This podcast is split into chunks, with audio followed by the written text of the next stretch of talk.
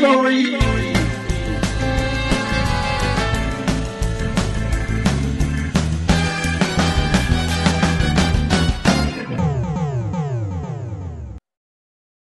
Buongiorno e bentornati al Big Gnomo Theory. Oggi parliamo della teoria delle antologie. Ovviamente non stiamo parlando dei libri che eravamo costretti a leggere e studiare alle superiori, ma delle serie antologiche. Cos'è una serie antologica? È una serie in cui le singole puntate o inter- le intere stagioni eh, trattano una storia diversa che ha un inizio, uno svolgimento e una fine. Ma cosa caratterizza quindi queste storie differenti? Il fatto di avere un tema elegante. Posso farvi esempi di mm, cose recenti e abbastanza famose, come può essere stato Black Mirror. Black Mirror ha al centro la tecnologia e in ogni puntata ce la racconta in modo diverso, utilizzando attori diversi, storie diverse, non collegate tra di loro. Quando ero ragazzino, ad esempio, c'erano piccoli brividi, oppure oltre i limiti come serie fatte in questo modo.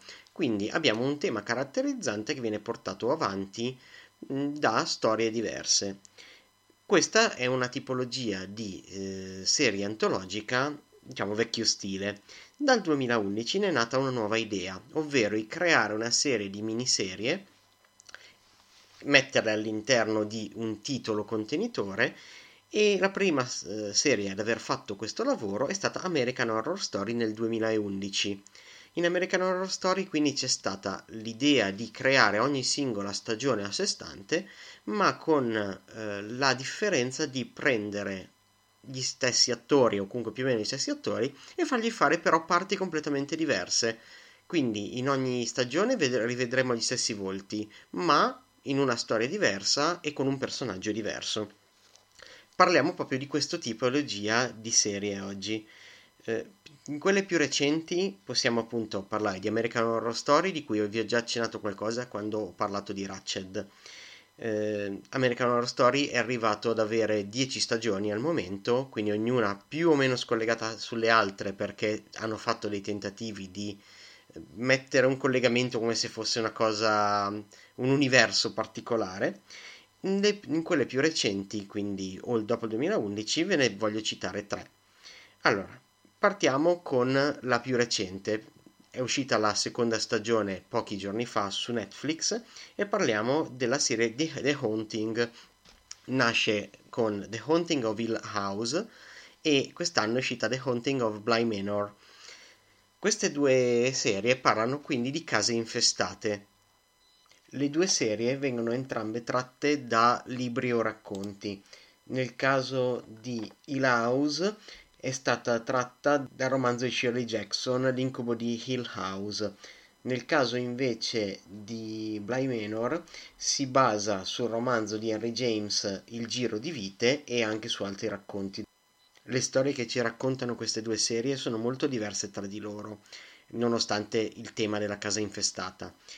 Però la, questa seconda stagione al momento è più deludente della prima. La prima ha avuto subito un grande successo, vuoi per la bravura degli attori, vuoi per la spettacolarità della regia e della fotografia. Non è una serie horror vera e propria, è più una storia thriller con risvolti horror. Questa seconda stagione invece, poi per sua stessa missione, non è tanto una storia di fantasmi quanto una storia d'amore.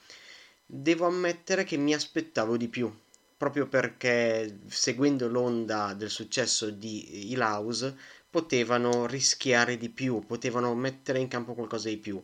Penso che se fosse uscita prima Bly Manor non avrebbe avuto eh, un seguito, proprio perché non è a mio parere allo stesso livello.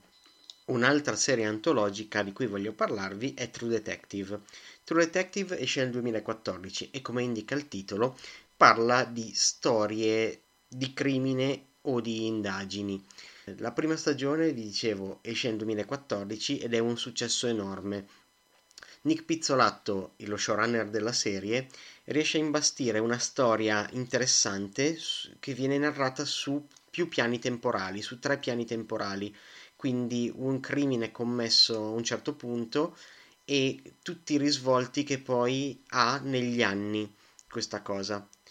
Una serie che ha colpito molto soprattutto per la bravura ai protagonisti che sono Matthew McConaughey e Woody Harrelson e soprattutto una serie che butta un sacco di filosofia dietro, eh, soprattutto nelle parole del personaggio di McConaughey, Rust Cole.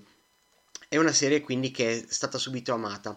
Questo ha decretato però un livello altissimo di partenza che la seconda stagione non è riuscita a raggiungere. Anche se si tratta di una bella storia, ben recitata, interessante, non è riuscita a acchiappare il pubblico come aveva fatto invece la prima stagione di True Detective. Mm, il pubblico voleva ancora Rust Call o qualcosa del genere e invece gli è stata servita una storia crime completamente diversa.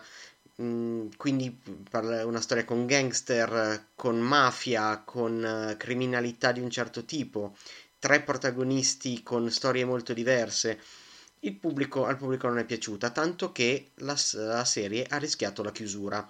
Fortunatamente però così non è stato e con la terza stagione eh, c'è stata una ripresa di ascolti. Il protagonista della terza è Mahershala Ali, attore vincitore di due Oscar per Moonlight e Green Book.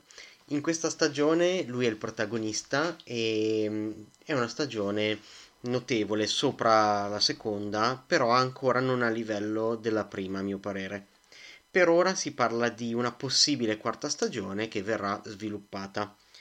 La terza serie antologica di cui voglio parlarvi è Fargo. Probabilmente molti di voi conoscono l'omonimo film dei fratelli Cohen.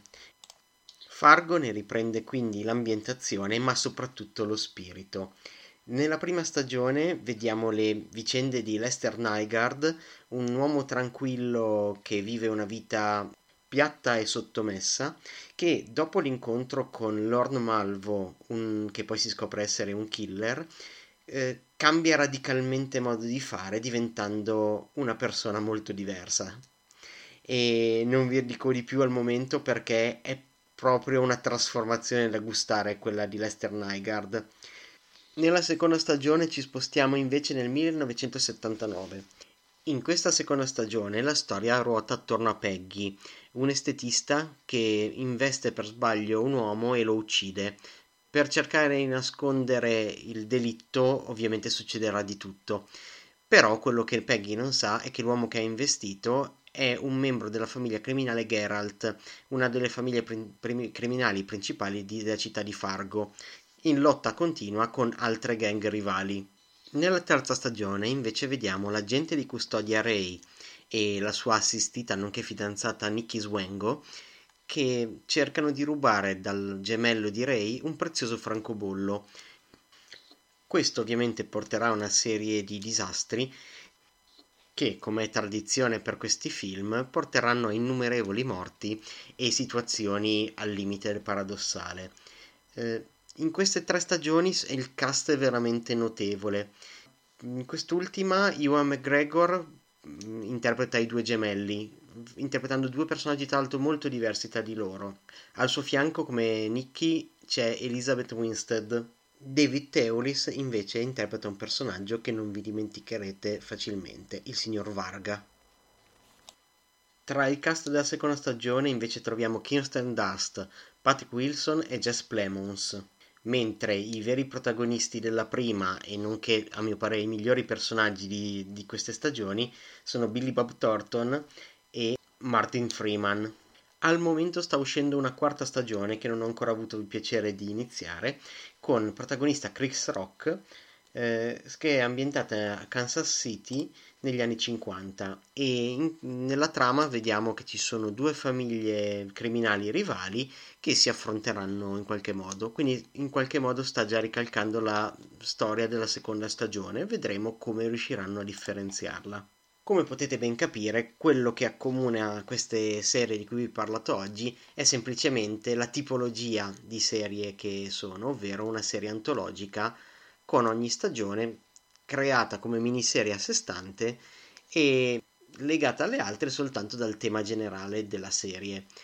Questo permette effettivamente di creare moltissime cose e dà una libertà che la serie antologica classica, quindi in cui nell'arco di un episodio, quindi più o meno della durata di 45 minuti, non ha, poiché bisogna aprire e chiudere una storia.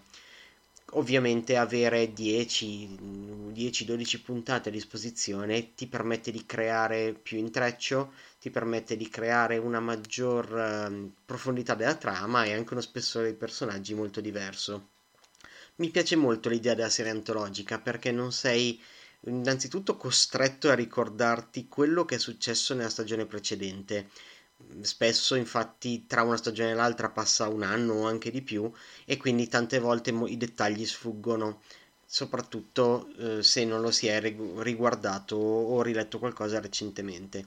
In questo modo, invece, c'è una libertà maggiore. Apprezzo molto, infatti, le antologie e mm, come serie passatempo sono tra le migliori a mio parere. Quindi vi consiglio tantissimo queste serie e soprattutto la prima stagione di True Detective che a mio parere è un, veramente un gioiello della serialità moderna, ha uno stile di regia meraviglioso e a mio parere questo è anche dovuto al fatto che c'è un singolo regista per tutti gli otto episodi che è Kerry Fukunaga che ha diretto film come Jane Eyre e Beast of No Nation ed è direttore e scrittore del prossimo capitolo di James Bond, No Time to Die. Una singola mano, una singola visione, un singolo occhio su una serie intera ormai è qualcosa di raro da trovare e a mio parere è questo che ha reso così perfetta la prima stagione di True Detective. Quindi quella ve la consiglio assolutamente e fatemi sapere cosa ne pensate. Per oggi è tutto, noi ci sentiamo alla prossima serie.